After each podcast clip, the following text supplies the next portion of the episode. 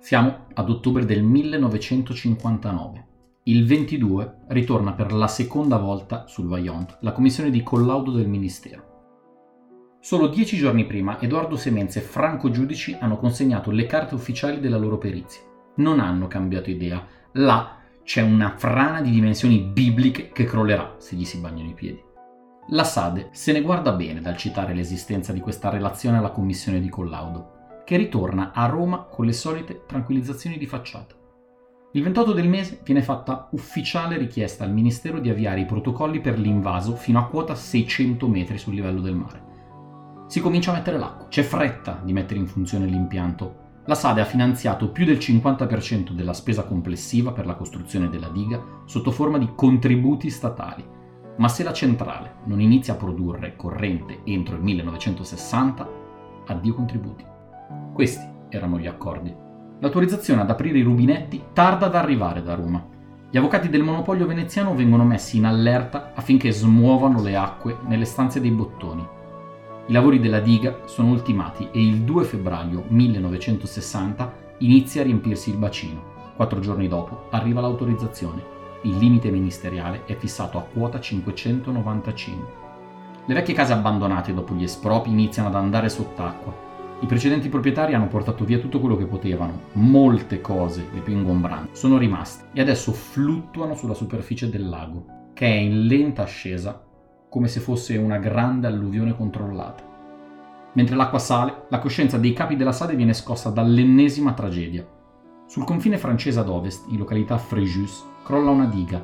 Il livello dell'acqua del bacino era cresciuto notevolmente a causa delle piogge, che avevano eroso pessimo calcestruzzo con cui era stato costruito lo sbarramento.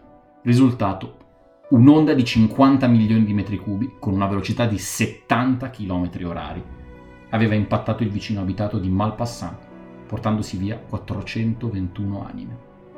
Certo, la Sade non c'entra nulla con questo avvenimento, ma la tragedia scalfisce profondamente la coscienza di Carlo Semenza, che scrive una lettera ad Alpiaz, nella quale gli chiede un nuovo colloquio per riparlare del Vaillant, che il disastro del Fréjus rende più che mai di acuta attualità.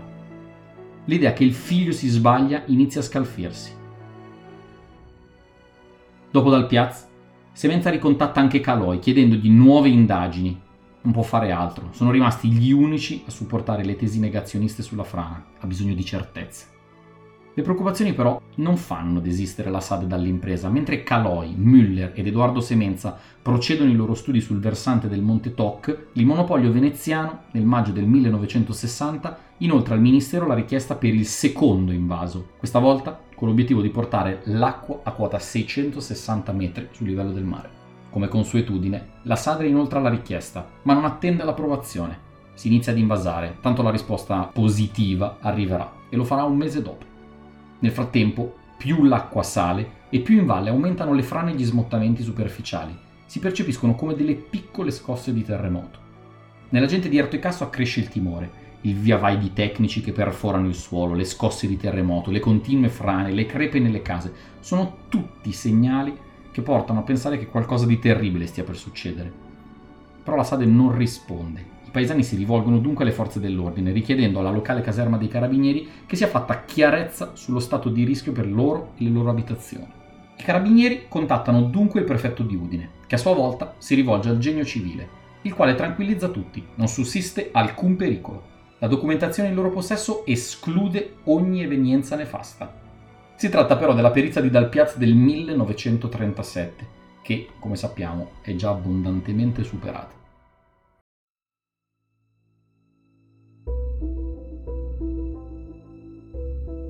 Solo alla Sade sanno per certo che qualcosa non va, e per loro va più che bene che le informazioni rimangano all'interno di una ristretta cerchia. Ma i grandi capi sono preoccupati. Fanno installare in valle un sismografo e lungo le pendici sia del Monte Toc che del Monte Salta 14 capisaldi di superficie. Si tratta di sensori che indicano con una precisione millimetrica ogni eventuale spostamento del suolo. La stampa continua a non occuparsi dei problemi del Vaillant. L'unica voce fuori dal coro rimane quella di Tina Merlin. La Sade decide che è giunto il momento di risolvere il problema di questa spina nel fianco. Il nuovo presidente, Vittorio Cini, conte di Monselice, presenta una formale denuncia per l'articolo comparso sull'unità nel maggio del 1959, dove, a suo dire, la giornalista ha prodotto, e cito, notizie false e tendenziose, atte a turbare l'ordine pubblico. Nello specifico, dell'esistenza di un pericolo per il comune di Erto, a ridosso del quale la costruzione del bacino idroelettrico rischierebbe di corrodere il terreno e far sprofondare le case nell'acqua. Il 25 agosto del 1960 la Procura della Repubblica di Milano firma la richiesta di citazione in giudizio sia per il quotidiano L'Unità, sia per Tina Merlin. Ma la frana non sta ad aspettare le vicende degli uomini, dei tribunali e delle aziende idroelettriche. I capisaldi si muovono più l'acqua sale, più aumenta il movimento.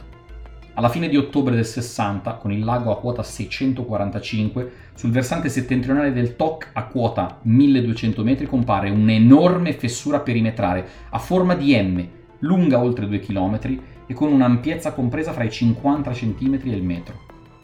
Per la prima volta in questa storia non c'è più alcun dubbio che qualcosa si sta muovendo e la fessura, che poi risulterà essere il limite superiore di distacco della frana del 63, è sotto gli occhi di tutti. Semenza e Müller avevano ragione. Le cose non possono che peggiorare.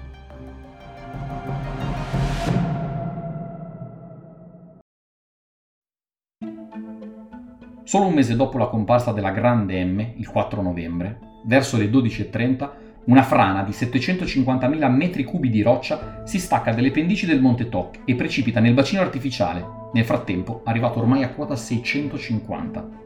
L'onda provocata non causa danni a persone. Però l'indomani al Vaillant è tutto bloccato. La SADE ha sigillato ogni accesso alla sezione del monte dove è venuta giù la frana.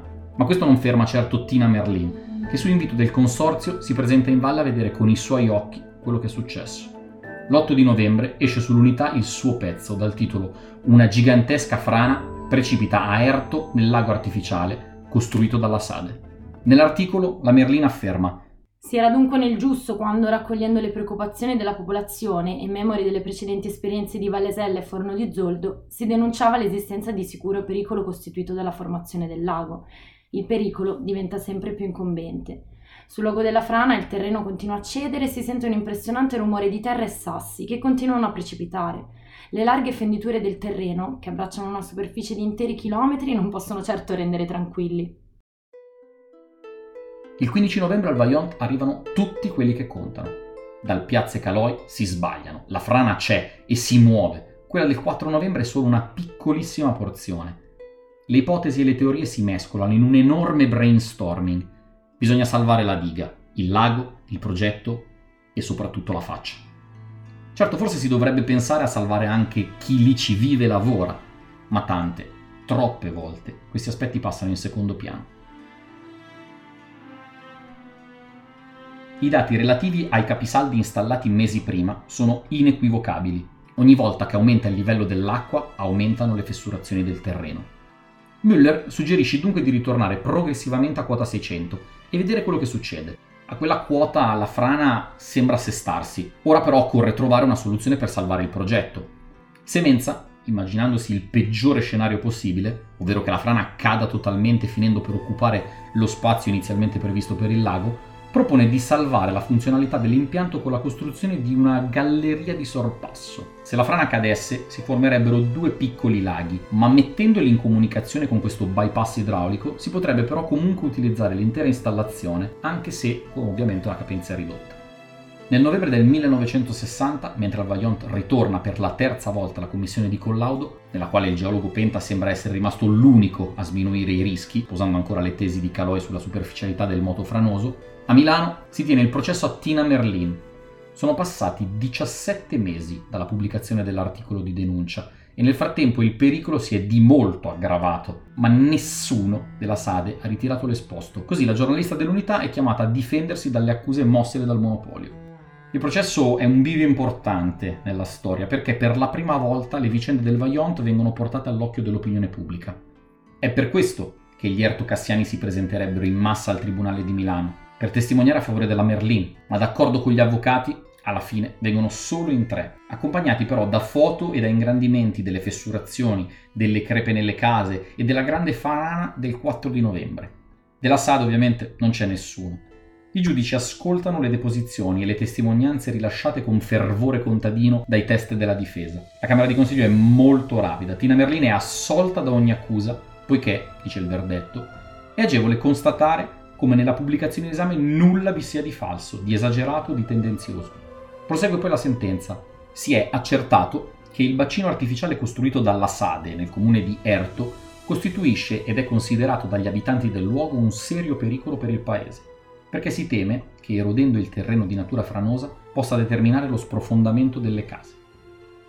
A dire che c'è pericolo non sono più solo contadini e montanari, ma un giudice. Nell'inverno tra il 1960 e il 1961 non succede nulla. Il ghiaccio e il gelo hanno bloccato i movimenti franosi. Con il nuovo anno iniziano i lavori di costruzione della galleria di sorpasso, che saranno ultimati ad ottobre, ma soprattutto arrivano le relazioni geologiche conclusive commissionate subito dopo la frana del 4 novembre precedente. Il primo sorprendente rapporto è quello di Caloi. A seguito della nuova campagna geofisica eseguita da dicembre, l'esperto sismico cambia completamente opinione rispetto al rapporto di un anno prima. Nella sua relazione scrive che la roccia, solida e compatta, di cui era assiduo sostenitore, si trova in realtà solo ad una certa profondità ma sopra di essa, per circa 100-150 metri, si estende un'ampia area di materiale sciolto o roccia frantumata. A dire che la frana non c'è è rimasto solo Penta dal Ministero. Con quella di Caloi arriva anche la relazione finale di Müller. La frana ha una massa di oltre 200 milioni di metri cubi, con una lunghezza di oltre 1700 metri, ed è divisa in due parti distinte, separate dal corso del torrente Masalezza, che percorre centralmente il versante settentrionale del Monte Toc. A suo parere, tale massa continuerà a dar vita a manifestazioni franose nel periodo prossimo, mediante crolli parziali. A chiusura del rapporto Müller propone sei possibili contromisure, tra cui la demolizione della frana attraverso l'utilizzo di esplosivi o la cementazione del fronte pericolante, tutte soluzioni che prevedrebbero l'impiego di risorse tecniche, umane ed economiche spropositate. L'unica percorribile rimane lo svaso a quota di sicurezza e la valutazione dello stato della frana che, al momento, sembra essersi attestata alla situazione dell'autunno del 60.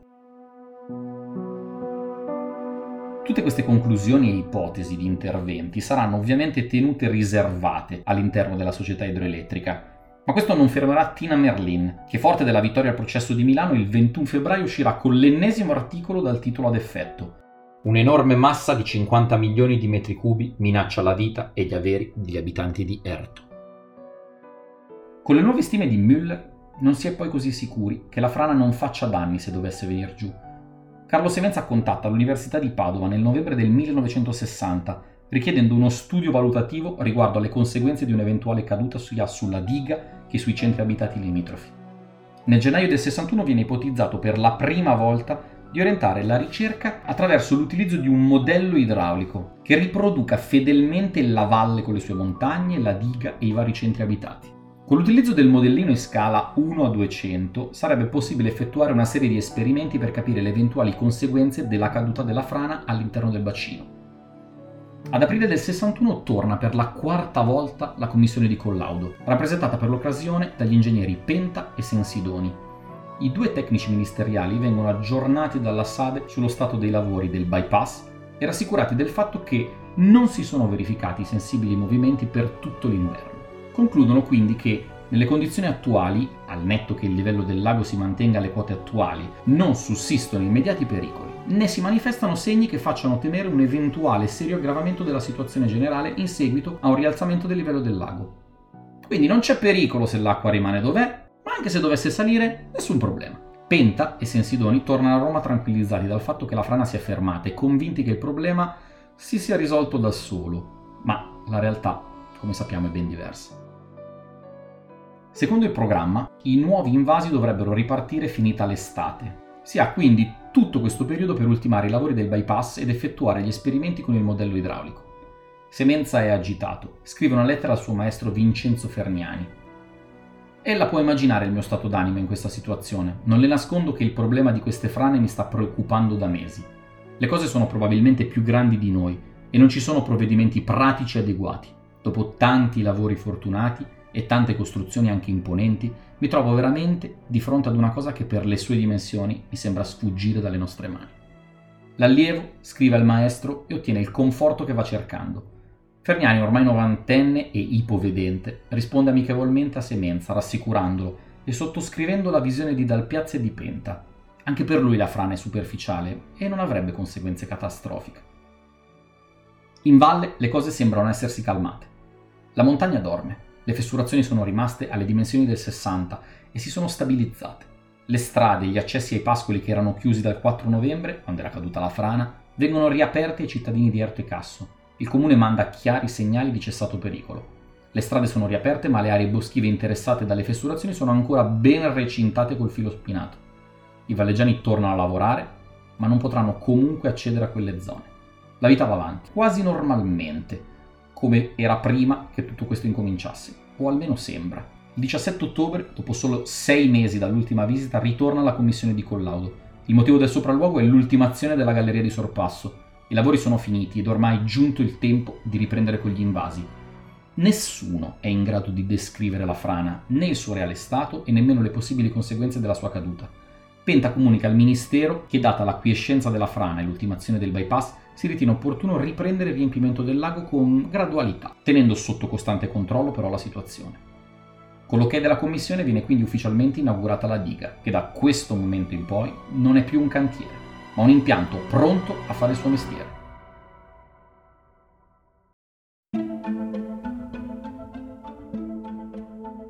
Come da programma, in autunno si riparte con gli invasi. Semenza aveva già firmato la richiesta in data 5 ottobre, indicando il raggiungimento di quota 680. Questa volta l'autorizzazione è tarda ad arrivare perché ai lavori pubblici è cambiato il responsabile. Il 23 dicembre, come regalo di Natale, arriva l'autorizzazione ad arrivare a 655. Come consuetudine ormai consolidata, l'acqua aveva già ripreso a salire dal 19 di ottobre. La richiesta di invaso sarà l'ultimo atto ufficiale di Carlo Semenza, che la mattina di domenica 29 ottobre viene colpito da un'emorragia cerebrale. Entrato immediatamente in coma, vi rimarrà per più di 24 ore prima di spegnersi verso le 8 di mattina di lunedì 30 ottobre. Si è detto che il peso della responsabilità e del pericolo imminente abbia decisamente influito sulla sua fine, ma di questo non avremo mai riprova. Semenza muore a 68 anni dopo aver progettato e realizzato innumerevoli dighe centrali idroelettriche del nord Italia e in tutto il mondo.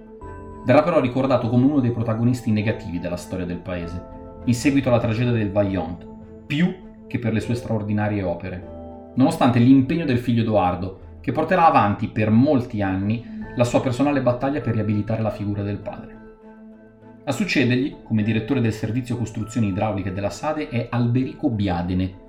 Biadene è sempre stato l'uomo di fiducia di Semenza e nonostante abbia in passato nutrito dubbi sul procedere ai nuovi invasi, prosegue con il programma pianificato dal suo predecessore. Gli svasi e gli invasi vanno avanti per tutto l'inverno e la quota di 655 è raggiunta tutto sommato senza troppe difficoltà, senza registrare particolari movimenti sul TOC. Il 31 gennaio del 62 viene fatta richiesta per portarsi a quota 680. Con Biadene a capo le cose sono cambiate. Ha ringraziato e salutato Edoardo Semenza e Leopold Müller e ha fatto un accordo con il Ministero a Roma. Non serve che gli mandino la commissione ogni due per tre. Provvederà la Sade a mandare report costanti sullo stato delle cose al Vaillant. In pratica, la Sade si controlla da sola. C'è però un problema. Con il superamento della precedente quota, dopo diversi mesi di calma, sono ricominciati i rumori e le scosse sismiche.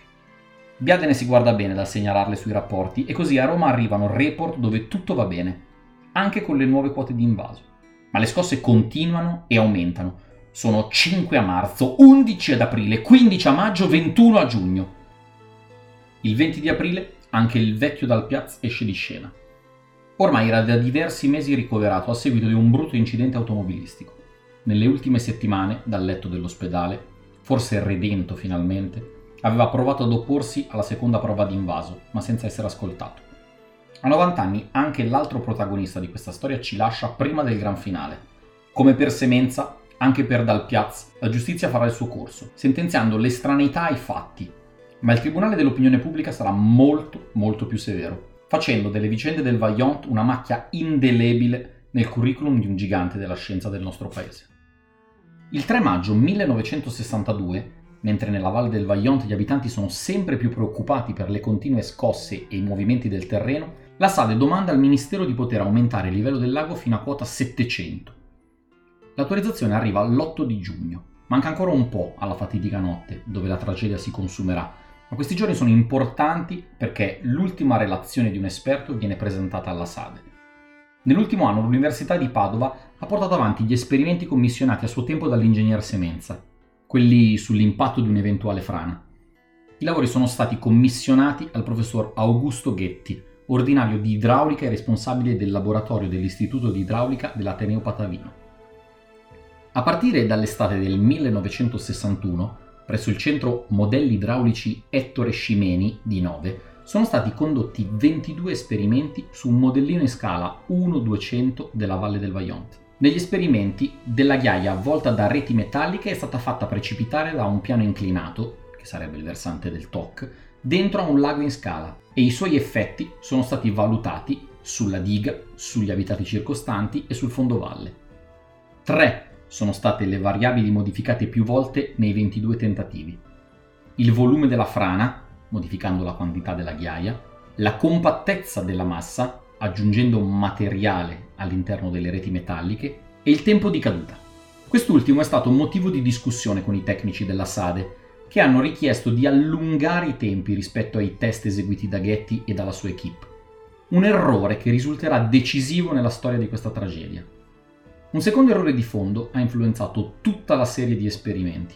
La teoria di Müller, secondo la quale la frana sarebbe stata separata in due porzioni, divisi dal letto del rio Masalezza. In ciascuno degli esperimenti si è modificata l'inclinazione, la compattezza e la velocità, ma la frana è sempre stata fatta precipitare in due tempi diversi, una prima fazione a destra del torrente e una seconda subito dopo la sua sinistra.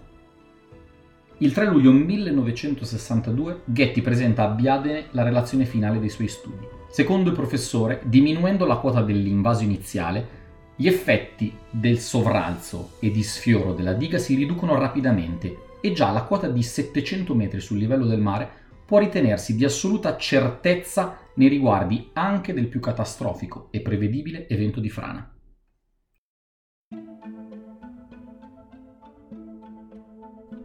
Al Vaillant l'acqua sale velocemente, fino a toccare la fatidica quota 700 nel novembre del 1962.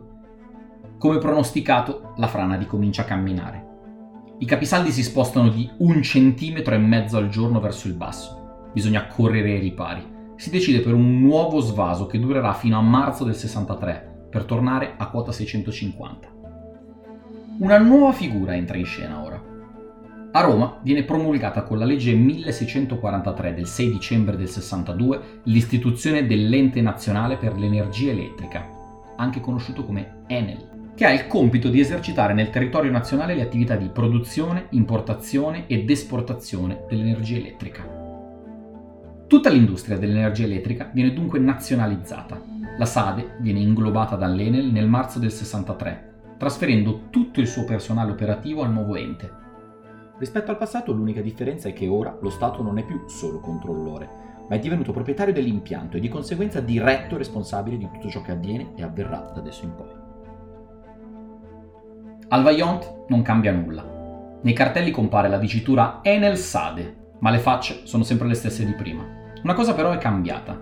Biadene ha fretta di collaudare l'impianto, vuole consegnarlo funzionante e a pieno regime. Questo significa avere il lago a quota 730, ma che ne è stato delle raccomandazioni di Getty, del procedere coi piedi di piombo? Il passaggio da privato a statale probabilmente scrolla qualche coscienza. Si sente meno il peso delle decisioni e una volta che i nuovi proprietari gli subentreranno nella gestione dell'impianto, sarà un loro problema gestire tutti i casini.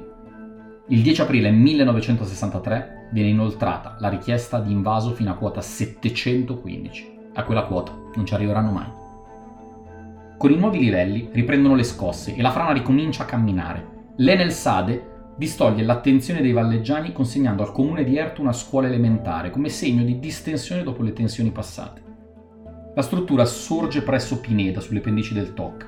La posizione è strategica. Gli ertocassiani pensano che se costruiscono una scuola proprio nella zona di rischio, forse non esiste tutto questo pericolo come si pensa. Il comune di Erto si sente più tranquillo e fa rimuovere tutti i divieti di circolazione sotto quota 730 che erano rimasti in vigore. Nel giro di un paio di giorni il sindaco di Erto riceve una missiva dalla prefettura di Udine nella quale sia Sade che Enel sottolineano l'irresponsabilità della giunta di Erto nell'emanare la rimozione del divieto di circolazione in una zona ad alto pericolo. Ma come? Hanno costruito una scuola elementare in una zona ad alto pericolo?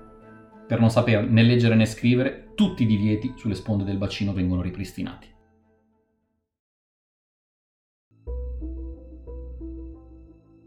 A luglio del 1963 l'acqua ha superato quota 705.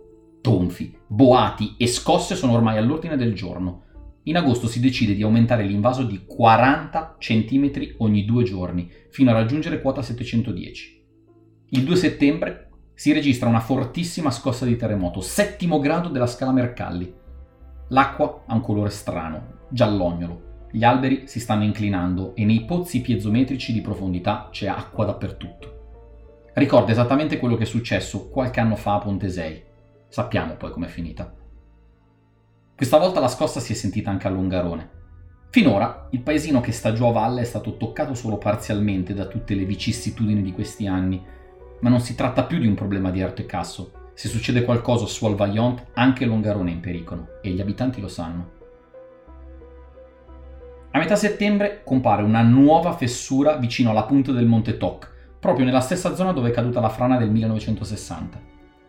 Gli alberi sono sempre più inclinati, la nuova circonvallazione è piena di avvallamenti e le precedenti fessurazioni si stanno dilatando. I capisaldi si muovono aumentando la velocità di giorno in giorno. Il 15 di settembre si registra uno slittamento di addirittura 22 cm. Il ritmo è di 2 cm al giorno. C'è un altro problema. Tutti e 24 le palline di rilevazione, dislocate sia a valle che in cima al Monte Toc, hanno fatto un passo verso il basso.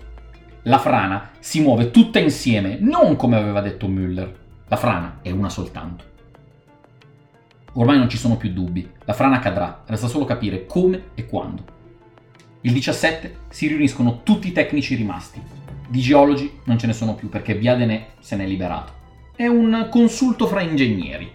Si decide di tenere il livello dell'acqua fermo per qualche giorno per vedere se la frana si stabilizza, come era già avvenuto in passato. Ma non c'è niente da fare, il movimento continua a ritmo di 1-2 cm al giorno. Il 26 di settembre, allora Biadene prende la fatidica decisione svasare immediatamente per tornare alla quota di sicurezza di 700 metri indicata dagli studi del dottor Getty. Scatta una macabra sfida fra ingegneri e frana. Più l'acqua scende, più la frana aumenta la velocità. Bisogna arrivare velocemente a 700 prima che si stacchi, se no sono dolori. Quando le cose si mettono male, chi comanda sparisce. Biadene, dopo aver dato l'ordine di svaso, va a Roma. Vorrebbe che il geologo Penta tornasse al Vaillant per l'ennesima perizia, ma Penta si dichiara indisposto e alla fine nessuno ci va. Pancini trasmette gli ordini di Biadene ai subalterni e poi va in ferie negli Stati Uniti. La frana cammina e cammina veloce, si vede a occhio nudo, rotolano sassi, si sentono crepiti paurosi provenienti dalle viscere della montagna, come se all'interno si spaccasse qualcosa. Anche gli uomini della Enel Sade vedono con i loro occhi quel che sta succedendo. L'ingegner Caruso che sostituisce Pancini alla diga, intuisce che la gente va fatta evacuare. Telefona preoccupato a Biadene, che trovandosi d'accordo manda immediatamente un telegramma al sindaco di Erto. La gente però si è già mossa in anticipo. Tutti raccolgono quello che possono dalle proprie case e scappano il più lontano possibile. Ogni minuto che passa le fessure sulla strada aumentano sempre di più. I carretti rimangono incastrati nelle crepe della circonvalazione. L'8 settembre i capisalti registrano movimenti compresi fra 57 e 63 cm. Anche gli operai della Enel Sadel non vogliono più tornare a lavorare.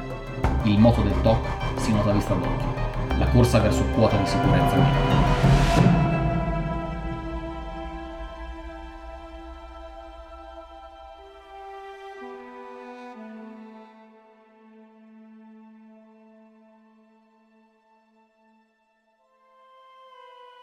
Siamo dunque al 9 ottobre del 1963. La giornata si apre con uno splendido sole autunnale. La gente prosegue il via vai per portare in salvo cose da casso, mentre nelle stanze dei bottoni si discute sul da farsi. Al ministero c'è un cauto ottimismo, nonostante le segnalazioni di Biadene. Si decide di fissare un nuovo incontro per l'11 di ottobre, ma sarà troppo tardi. Biadene è rimasto solo. Richiama dalle ferie l'ingegner Pancini inviandogli una lettera dove racconta il veloce precipitare della situazione e lo esorta a tornare il prima possibile.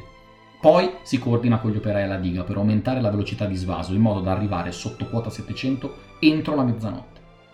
Telefona dunque a Penta, segnalandogli l'intensificarsi del movimento franoso.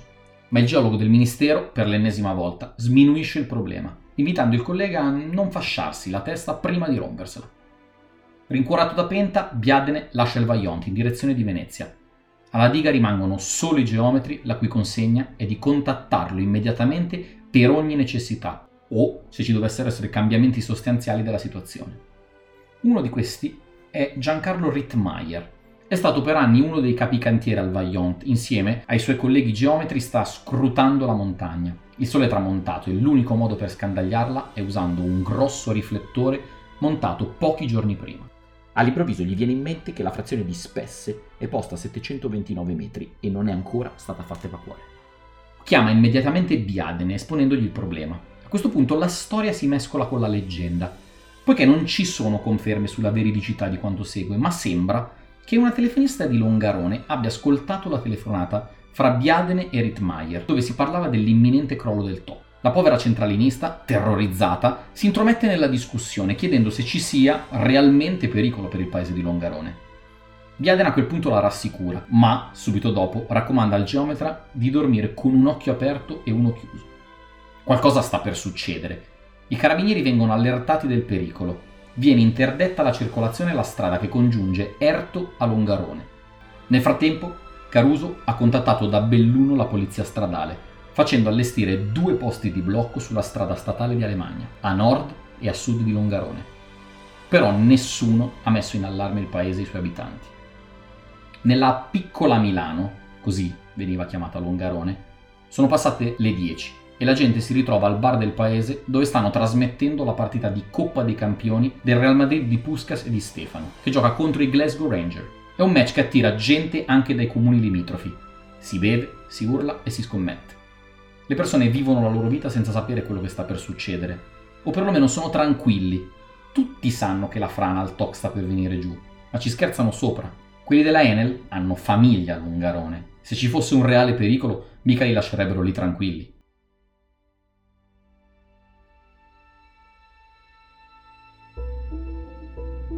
Sono le 22.39 e il TOC non regge più il peso delle sue sponde. Dopo anni di discussioni, centinaia di perizie, migliaia di chiacchiere, la frana si stacca. Sono 270 milioni di metri cubi di terra e roccia per una lunghezza di oltre 2 chilometri.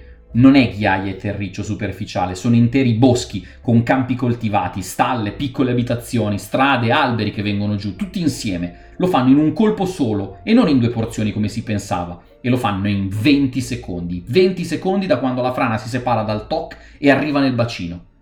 L'impatto con l'acqua genera tre onde. La prima si dirige in direzione di Casso, alta 250 metri. È alta l'onda, ma non abbastanza forte da arrivare fin lassù con la forza necessaria per spazzare via le case. I danni li fanno i massi sollevati dall'onda che piovono dal cielo e sfasciano i tetti delle abitazioni, ma per miracolo non ci sono vittime. La seconda onda corre rapida verso Erto, ma con un'altezza inferiore rispetto alla prima, il paesino è protetto da un piccolo sperone della montagna che smorza la forza dell'onda. Le case dei suoi abitanti vengono risparmiati, ma assistono disperati alla tragedia da una prima fila. Le frazioni poste lungo il perimetro del bacino, le Spesse, il Cristo, San Martino, Pineda, vengono sorvolate da 60 metri d'acqua. Rittmeier aveva provato a farle evacuare, ma invano. I suoi abitanti e gli edifici vengono cancellati. Chi ci andrà il giorno dopo camminando sul fango, non si accorgerà nemmeno di esserci sopra. La terza ed ultima onda è quella più distruttiva. Con una massa d'acqua di oltre 50 milioni di metri cubi si tuffa oltre il ciglio della diga, nonostante la quota al momento dell'impatto sia di 700 metri, e precipita giù, dritta nella forra e verso Longarone. La diga resta in piedi, non viene minimamente scalfita, ma l'acqua si porta via tutto il resto. I primi a essere travolti sono gli addetti all'impianto che sono rimasti di vedetta, compreso il povero Rittmeier, che lascia una moglie incinta e il cui corpo non verrà mai ritrovato. Ma ora l'acqua ha un obiettivo più grande, giù veloce, rapida, inesorabile nella stretta vallata, punta dritto a Longarone. In paese molti stanno vivendo una tranquilla serata in compagnia quando ad un tratto salta la corrente. Mezza città è al buio, ma la notte pesta permette di vedere e sentire certi strani tuoni e bagliori su in cima, su al Vaillant. Un temporale, penseranno in molti. Non è così. Sono le linee elettriche, strappate via dalla furia dell'acqua. Anche il rumore è strano. I boati che provengono non sono i classici tuoni da temporale. I fortunati che sopravviveranno al disastro parleranno di un boato che non si può descrivere, un rumore che non si sente con le orecchie, ma si percepisce con tutto il corpo. La gente esce in strada per cercare di capire cosa stia succedendo. Si alza un vento strano, sembra quello che porta nube cariche d'acqua, ma non è costante, aumenta sempre di più e poi di nuovo, di nuovo e di nuovo e sempre più forte. Si accompagna con un odore terribile, una puzza di marcio, quasi come se provenisse dall'oltretomba. Il vento umido e sudicio sporca la pelle di quelli che restano pietrificati, cercando di capire cosa sta succedendo. I più svegli capiscono. Non rimane molto tempo, occorre mettersi in salvo, chi col motorino, chi a piedi, si prova a scappare lontano in tutti i modi possibili. Si tratta di scegliere come sopravvivere. Qualcuno cerca di salvare i suoi cari, suo padre, sua madre, sua moglie, i suoi figli, ma non c'è tempo. Qualcuno pensa anche di mettersi in salvo, punto e basta. Qualcun altro rimane impietrito, non si muove, mentre uno tsunami di 70 metri corre veloce verso di lui. Ma non è l'acqua a fare i primi morti perché precipitando nella forra la forza della cascata ha generato una pressione fortissima, come se fosse uno stantuffo che ora si abbatte sull'ongarone. L'aria giunge talmente potente che toglie via la pelle di dosso alle persone rimaste per strada inermi. Il fallout atomico di Hiroshima aveva solo la metà della potenza del vento abbattutosi all'Ongarone la sera del 9 ottobre 1963. Più della metà delle vittime verrà polverizzata all'istante e i loro cari dovranno piangerli su tombe riempite di soli ricordi. Quel che l'aria non è riuscita a distruggere lo fa l'acqua. Con una velocità di 70 km h travolge quel che è rimasto in piedi a Longarone e lo sbriciola definitivamente. Ci mette 4 minuti, 4 minuti in tutto ad arrivare, da quando la frana tocca l'acqua a quando questa si abbatte su Longarone. La gente che dormiva nel suo letto viene trascinata per centinaia di metri e poi sepolta sotto macerie e fango. L'onda che colpisce Longarone si divide in due. Una parte risale in controcorrente il Piave per oltre due chilometri e l'altra si getta in direzione del mare, con una forza comunque sufficiente per provocare gravi danni ai paesi a sud della valle.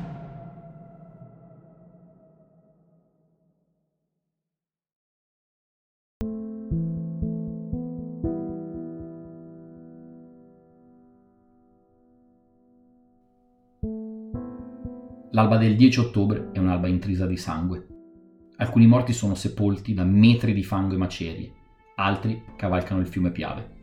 I sopravvissuti si aggirano come spettri fra le macerie e le distese di pantano che ora ricoprono i luoghi dove prima c'erano case, negozi, bar, chiese. Adesso lì non c'è più nulla. Il mondo come lo conoscevano non esiste più. 1917 sono le stime dei morti, 487 sono bambini. Longarone ha pagato il prezzo più caro ma anche a Erto e Casso ci sono state vittime. Sono solo 159, ammesso che solo sia una parola che si può utilizzare in queste circostanze. Anche l'Enel Sadel conta i suoi caduti. Sono 64 in tutto, fra tecnici e addetti agli impianti. Mentre la macchina dei soccorsi inizia lentamente a entrare in scena, gli elicotteri americani, decollati dalla vicina base militare di Vicenza, trasportano i feriti all'ospedale di Oronzo di Cadore, mentre a valle si cerca di ripescare i corpi che vengono trascinati dalle acque del Piave. Le scene sono raccapriccianti. Sui bordi del fiume compaiono appese agli alberi, sui tralicci della corrente, sui tetti delle case oggetti e resti di ogni genere, rimasti impigliati una volta che le acque si sono defluite. I ponti trattengono frammenti di ogni sorta. Lungo le strettoie del fiume vengono installate delle rastrelliere per raccogliere i cadaveri delle vittime del Vaillant che vengono ancora cullati dal fiume. La solidarietà del nostro paese si fa sentire. Cominciano ad arrivare in valle centinaia di beni di prima necessità. Cibo in scatola, coperte, vestiti, scarpe, ma non servono. I superstiti non sono così tanti. Occorre fare un comunicato stampa. A Longarone non ci sono sopravvissuti, solo morti. Morti da seppellire, morti da ritrovare e per chi ci crede, morti per cui pregare. A Longarone arrivano tutti. Arrivano i parenti delle vittime, qualcuno addirittura dall'estero, alla ricerca disperata di notizie sui propri cari. Arriva il presidente del Consiglio Giovanni Leone accolto dalle urla dei superstiti che accusano il governo. Assassini! Sceso dall'elicottero si muove veloce e a testa bassa si infila nel municipio promettendo però che giustizia sarà fatta. Arriva infine la stampa.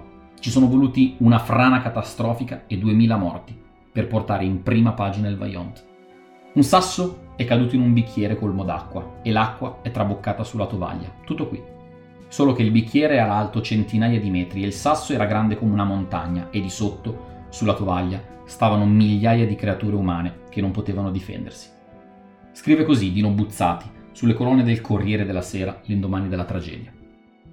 Il cimitero delle vittime del Vaillant è allestito da subito, presso la località di Fortogna, in un campo di grano posto sul versante opposto della Valle del Piave rispetto al Vaillant. È una zona collinosa che è stata risparmiata dalla furia delle acque. Già dalle prime ore dopo la tragedia, in questa località vengono adagiate le salme delle vittime per il riconoscimento. Vengono identificate circa 700 persone sulle oltre 1400 che arrivano.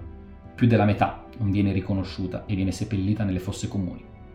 Nei mesi successivi il cimitero viene allestito come monumento alla memoria. Vengono poste 2000 croci bianche, perché tutti quelli che hanno perso la vita il 9 di ottobre possano essere ricordati e riposino simbolicamente assieme. Chi è stato riconosciuto ha foto e nome, mentre una sezione con i soli nomi, ma senza sepoltura, è dedicata a coloro che non sono stati ritrovati. Nel 2003, in occasione del quarantesimo anniversario, le vecchie croci sono state sostituite con nuovi ceppi bianchi tutti identici, ma le posizioni sono state tutte rimescolate così che anche chi è stato riconosciuto e aveva la sua degna sepoltura, ora ha sopra la lapide di qualcun altro. Per i martiri del Vaillant non c'è pace nemmeno dopo la morte. Nei giorni dopo il disastro si prende tempo, tempo per il cordoglio, tempo per seppellire i morti, tempo per provare a ricominciare.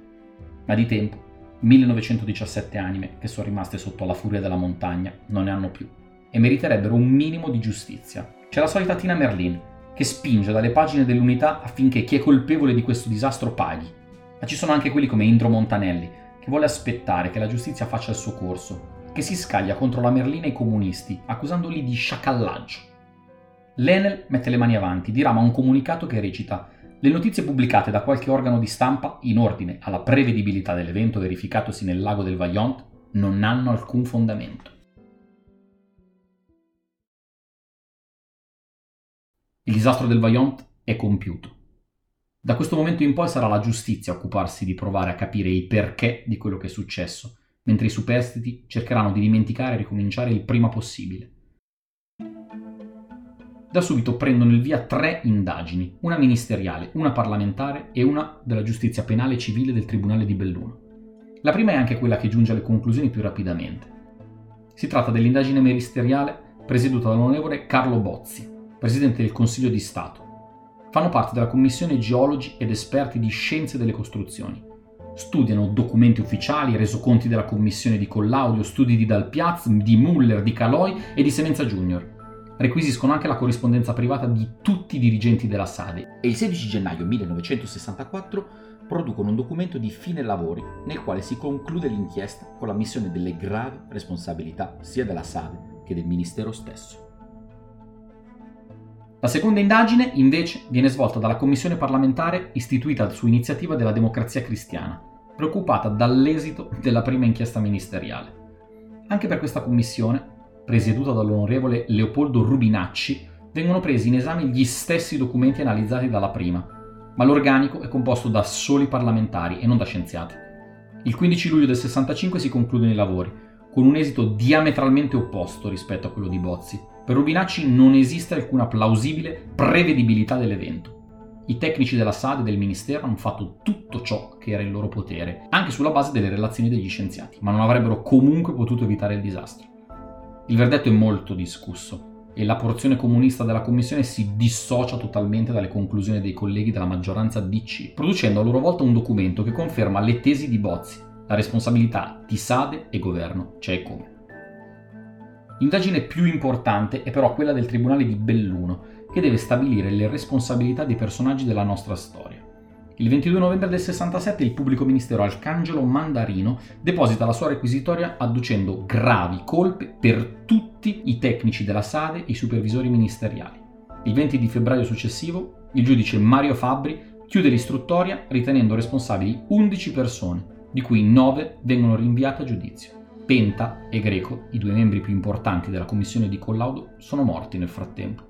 L'accusa per Biadene, Pancini, Frosini, Sensidoni, Ghetti e tutti gli altri è di delitto di disastro di frana, inondazione, omicidio e lesioni colpose plurime con l'aggravante della prevedibilità dell'evento.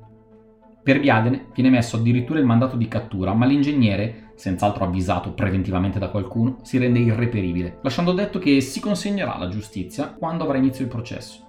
Per intracciarlo viene addirittura coinvolta l'Interpol. Il processo viene fissato il 26 giugno, ma a maggio la sede è spostata all'Aquila per legittima suspicione.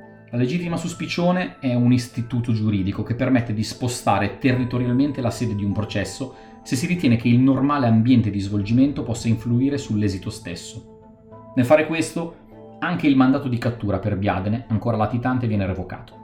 Il giorno prima dell'inizio del processo, in preda ai sensi di colpa, si toglie la vita a Mario Pancini, soffocando volontariamente con il gas della cucina di casa. Al processo dell'Aquila vengono formate nuove commissioni di esperti fra geologi, sismologi e altri scienziati. Fra i tanti spicca il nome di Ardito Desio, convocato in veste di esimio geologo, ma conosciuto a livello mondiale per essere stato il capo spedizione della cordata italiana che nel 1955, primi al mondo, hanno conquistato la vetta del K2 nel Karakorum, la seconda montagna più alta del mondo. La richiesta dell'accusa è di 21 anni per ciascuno degli imputati. Alla fine gli anni combinati saranno 6, di cui 2 condonati per omicidio colposo, per non aver avvertito per tempo l'agente di Longarone, pur sapendo dell'imminente pericolo. Non viene però riconosciuta la prevedibilità della frana. Nel 1970 il processo di appello riconosce a Biadene e Sensidoni i reati di frana, inondazione e omicidio, condannandoli a 6 anni e 4 mesi di reclusione. Decadono invece le accuse per il professor Ghetti. Nel marzo del 1971 la Corte di Cassazione conferma la condanna per Biadene a 5 anni, 3 per gli omicidi e 2 per il disastro, e riduce quella di Sensidoni a 3 anni e 8 mesi. Alla fine, Biadene ne sconterà poco più di 2 e già nel maggio del 1973 tornerà ad essere un uomo libero. Morirà a Venezia nel 1985, ancora convinto di essere privo di ogni colpa, reo solo di aver compiuto il suo lavoro di ingegnere alle dipendenze della SAD. Nel frattempo, il comune di Longarone, costituitosi nel processo parte civile in causa, porta avanti le sue richieste di risarcimento. Nel 1975 viene emessa la prima sentenza di colpevolezza di Enel, che li obbliga a risarcire i danni ai comuni coinvolti nel disastro. Dopo un lungo iter processuale, che passerà da appello e corte di Cassazione, solo nel 1997 si arriverà ad un verdetto finale. Enel dovrà risarcire il comune di Longarone per un ammontare complessivo di 55 miliardi e 645 milioni di lire, comprensivi di danni patrimoniali, extrapatrimoniali e danni morali. Un'ulteriore somma di circa un miliardo e mezzo di lire verrà addebitata all'Enel a favore dei comuni di Erto e Casso. Solo nel 2000, quasi 40 anni dopo i fatti, si arriverà alla conclusione dell'iter processuale con un accordo finale di pagamento fra comuni ed enti pubblici condannati al risarcimento.